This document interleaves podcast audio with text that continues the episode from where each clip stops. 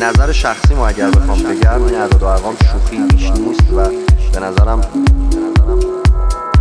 رادیو حسابدانان. قسمت هجدهم. به نام خدا. عرض سلام و ادب و احترام دارم خدمت همه عزیزان و شنوندگان رادیو حسابدانان. سال 1402 رو خدمت همه عزیزان تبریک عرض می کنم و امیدوارم که سالی پر از خیر و برکت براشون باشه. در 18 همین قسمت از مجموعه پادکست های رادیو حسابدانان می‌خوایم راجع به مبحث حقوق و دستمزد سال 1402 صحبت بکنیم. مبحثی که همه حسابدارها آخر همین فروردین ماه حتما باهاش سر و کار خواهند داشت. در این قسمت هم در کنار دوست عزیزم آقای سید علی سرحدی هستیم و می‌خوایم که از تجربیات ایشون و معلومات ایشون راجع به این موضوع استفاده بکنیم. علی آقا سلام. سال نو شما مبارک. به نام خدا من هم سلام عرض می کنم خدمت شما محمد رضای نکویی عزیز و همه شنوندگان. من هم به نوبه خودم سال جدید رو تبریک عرض می کنم امیدوارم سالی سرشار از شادی سلامتی و آرامش برای تمامی دوستان و همکاران عزیز باشه. در خدمتون هستم. خب علی آقا همیشه کش و قوس ها و مسائل و صحبت ها راجع به حقوق و دستمزد زیاد بوده. نماینده کارگری یه چیزی می‌گفته نماینده کارفرما یه چیز دیگه می‌گفته هیئت دولت میومده یه نظر دیگه می‌داده.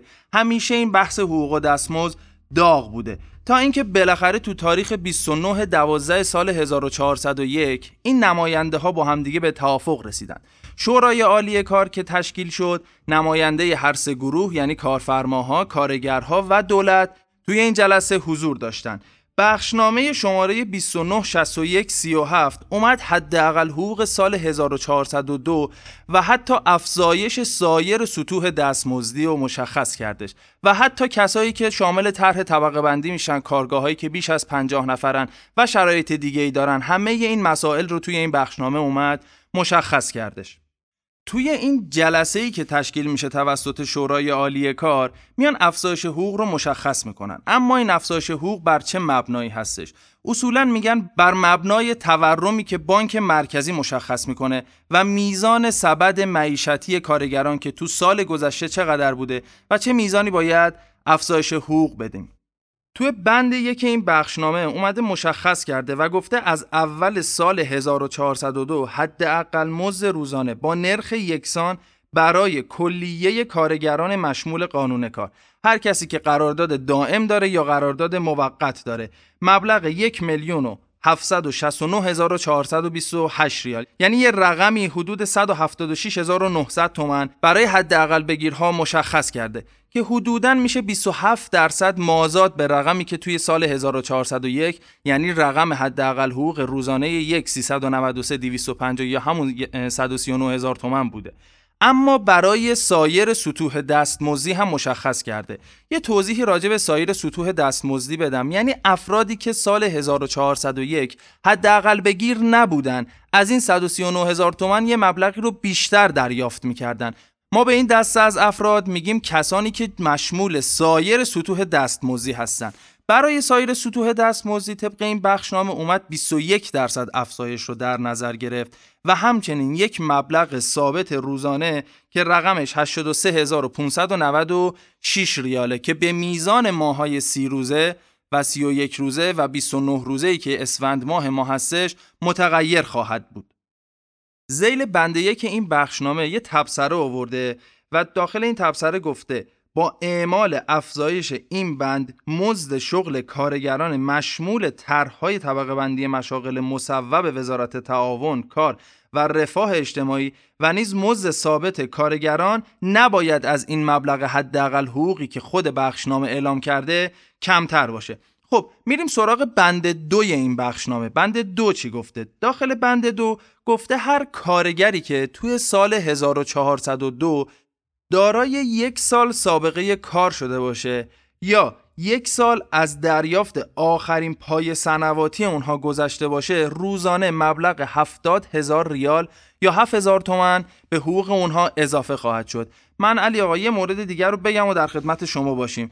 دوستان امکان داره که خیلی از عزیزان پایه سنوات رو با سنواتی که آخر سال به کارکنان و پرسنل پرداخت میشه اشتباه بگیرن. توی لفظ شاید ما بهش بگیم سنوات پایان کار ولی در اصل به عنوان مزایای پایان خدمت کارکنان ازش یاد میشه و حتی تو تعریف کدینگ های حسابداریمون هم که ما می‌بینیم به همین لفظ استفاده میشه. پس پایه سنوات با سنواتی که پرسنل در آخر حالا فعالیتشون توی مجموعه ما دریافت می‌کنن متفاوت هستش. خب علی آقا اعداد و ارقام این بخشنامه رو من عرض کردم خدمت دوستان. می‌خواستم بدونم که نظر شما راجع به این افزایش حقوقی که توی سال 1402 اتفاق افتاد چیه؟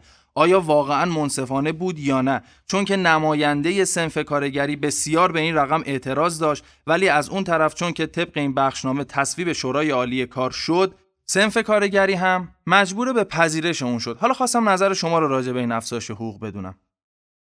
مرسی محمد جان توضیحات رو گفتی اعداد و ارقام رو گفتی. نه واقعیت اگر بخوام در خصوص منصفانه بودن اعداد حقوق دستمزد 1402 صحبت کنم که فکر می‌کنم همه این اتفاق نظر رو داریم که اعداد و ارقام واقعا متناسبه با بحث تورم نیست. نمایندگان بخش کارگری هم هر سال اسفند ماه که میشه با یه سری اعداد و ارقام خیلی نجومی و بالاست بحث رو شروع می‌کنن ولی در نهایت می‌بینیم که این کارگره که حقش ضایع میشه و در واقع عددی که تصویب میشه و افزایش حقوق واقعا متناسب با بحث تورم نیست. هر سال کارگران دارن نسبت به تورم حقوقشون افت می‌کنه. من سال گذشته بود توی اینستاگرام یه استوری گذاشتم گفتم بهتره به جای اینکه بگیم ان درصد افزایش پیدا کرد بگیم ان درصد کاهش پیدا کرد. وقتی تورم 40 درصد 50 درصد و حقوق کارگر 27 درصد افزایش پیدا می‌کنه عملا یعنی 13 درصد عقب افتاد کارگر. نه اینکه حقوقش اضافه شد.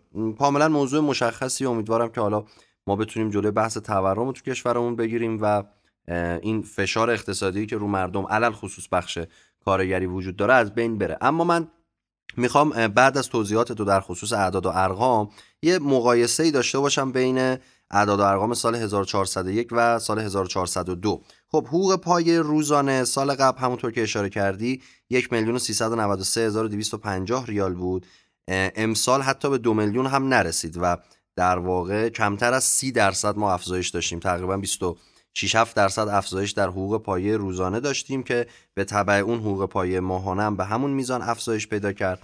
حق مسکن سال گذشته 650 هزار تومن بود که حالا اونم خیلی ما بحث بود راجع به 650 550 450 در نهایت 650 شد امسال این عدد شده 900 هزار تومن حالا واقعا سوالی که من دارم اینه که واقعا قیمت مسکن یا قیمت اجاره مسکن نسبت به سال قبل یعنی 250 هزار تومن افزایش پیدا کرده که حق مسکن کارگر رو باید این رقم افزایش پیدا کنه. من نظر شخصی ما اگر بخوام بگم این اعداد و ارقام شوخی بیش نیست و به نظرم خال بازیه بیشتر تا اینکه بخواد اعداد و ارقام حقوق و دستمزد باشه. ولی به هر حال چیزیه که تصویب شده و ما هم صرفا در جایگاه انتشار و اعلامش هستیم. نه تصمیم گیرنده هستیم و نه زینف. مجموعا 38 و خورده درصد حق مسکن اضافه شد. کمک هزینه اقلام مصرفی سال گذشته 850 تومن بود. همون بن خاروبار امسال شد 1 میلیون و 100 29 درصد تقریبا افزایش داشت. بحث پای سنوات هیچ تغییری نداشت. سال گذشته روزانه 70 هزار ریال بود. امسال هم 70 هزار ریاله و بدون هیچ گونه تغییری نسبت به سال قبل این رقم تصویب شد. حق اولاد با توجه به اینکه محدودیت در واقع تعدادش هم برداشته شد از سال 92 فکر می‌کنم حق اولاد نسبت به سال گذشته تقریبا 26 درصد افزایش داشت چون حق اولاد تابعی از در واقع همون حقوق پای محسوب میشه. به همون میزان هم افزایش داشت. حالا اگر بخوایم دریافتی ها رو در واقع مقایسه بکنیم دریافتی یک فرد بدون فرزند در ماهای 31 روزه در سال 1401 حداقل 5 میلیون و 680 هزار تومن بود تقریبا و در سال 1402 این رقم به 7 میلیون و 300 هزار تومن تقریبا افزایش داشته. 28 درصد بین 28 تا 29 درصد ما افزایش در مبحث در واقع مبلغ دریافتی ماهانه سی روز بدون فرزند داشتیم. حالا جالبه هرچی تعداد فرزند میره بالاتر ما درصد افزایشمون نسبت به سال گذشته کمتره. یعنی فردی که بدون فرزنده حقوقش تقریبا 29 درصد رفته بالا ولی فردی که یک فرزند داره حقوقش تقریبا 27 خورده ای افزایش پیدا کرده. یعنی به جای اینکه هرچی تعداد فرزند بیشتره ما افزایش بیشتری هم به نسبت سال قبل داشته باشیم و درصد افزایش بیشتر باشه برعکس ما هرچی تعداد فرزند بیشتر میشه افزایش کمتره. که خب جای سوال جای به نظر من ابهامه که چرا واقعا این اعداد و ارقام با این نسبت ها و اصلا با این اعداد و ارقام تصویب میشه. ولی به هر حال خب ما باید بحث کارفرمایی هم در نظر بگیریم. به نظر من می‌تونست بیشتر از این باشه. حالا من نمیگم با دقیقا مطابقه با تورم چون به هر حال ممکنه توی یک بنگاه اقتصادی 50 نفر 100 نفر پرسنل داشته باشه. شاید یه میلیون تومن برای یه نفر خیلی تاثیرگذار نباشه. ولی برای اون کارفرما شاید بیشتر به چشم بیاد. ولی با این حال به نظر من باز بیشتر می‌تونست باشه این اعداد و ارقام. در خصوص فوق ها اگر بخوایم صحبت بکنیم در واقع فوق العاده ساعت اضافه کاری در ماهای سی روزه و سی و یک روزه تقریبا عددش 351 1323 ریال میشه. یعنی حالا تفاوتی که نداره توی بحث در واقع اضافه کاری ولی مبلغ هر ساعت اضافه کاری فوق بهتره بگیم برای هر ساعت اضافه کاری تقریبا 35000 تومنه فوق العاده نوبت کاری که نوبت صبح و عصر رو شامل بشه در واقع 551 هزار تومنه. عدد حدودیش حالا دقیقش رو توی مقاله‌ای که در خصوص حقوق دستمزد سال 1402 در سایت حسابدانان قرار دادیم اونجا اعداد و ارقام دقیقش وجود داره. دوستان می‌تونن مراجعه بکنن و مطالعه کنن. فوقالعاده نوبتکاری برای نوبتکاری صبح و عصر و شب که حالا ضریبش 15 درصده و بالاتره 827 هزار تومن در سال گذشته بود که امسال شده 855 هزار تومن.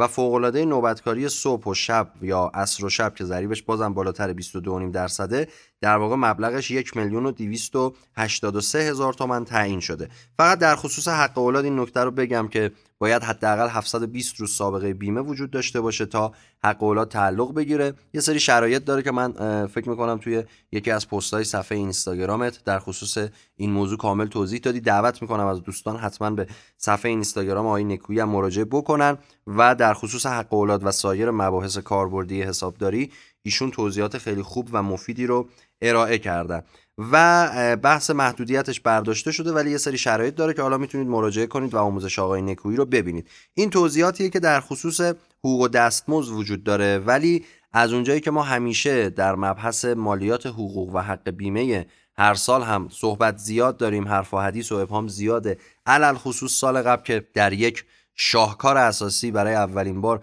مأخذ مالیات حقوق تغییراتی کرد. تو قانون بودجه مغایر با قانون مالیات های مستقیم اومد مأخذ و آیتم های مشمول و غیر مشمول رو دستخوش تغییر کرد. امسال هم با توجه به متن در واقع بند واو تبصره 12 قانون بودجه سال 1402 که بحث معافیت و نرخ‌های مالیات حقوق رو گفته آیتم ها مشابه سال قبله و پیش بینی شخصی من این هستش که اقلام مشمول و معاف مشابه سال قبل تعیین میشه. حالا برای اطمینان از این موضوع باید منتظر بخشنامه مالیات حقوق سازمان امور مالیاتی باشیم ولی پیش بینی می‌کنم که کاملا مشابه سال قبل باشه یعنی حق مسکن غیر مشمول و سایر آیتم ها حق اولاد یا خاروبار به عنوان آیتم های مشمول در نظر گرفته میشه. بحث حق بیمه بحث مهمی اقلام مشمول معاف بیمه حسابدارا همیشه باهاش درگیر هستند که قطعا توی پادکست های بعدی به زودی ما موارد معاف موارد مشمول و غیر مشمول مالیات حقوق و حق بیمه رو به طور کامل مورد بررسی قرار خواهیم داد. من صحبتی در خصوص حقوق دستمزد 402 دیگه ندارم محمد جان اگر شما فرمایشی دارید در خدمت هستیم.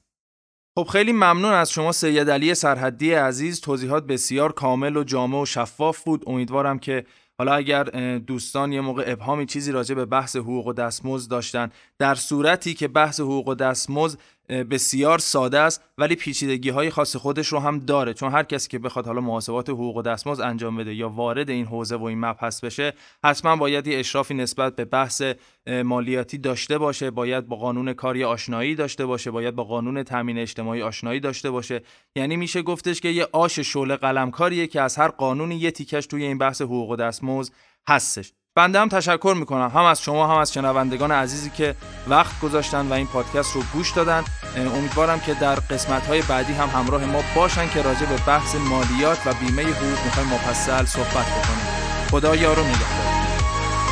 حسابداران مرجع آموزشی حسابداران واحد مالی کارفرمایان.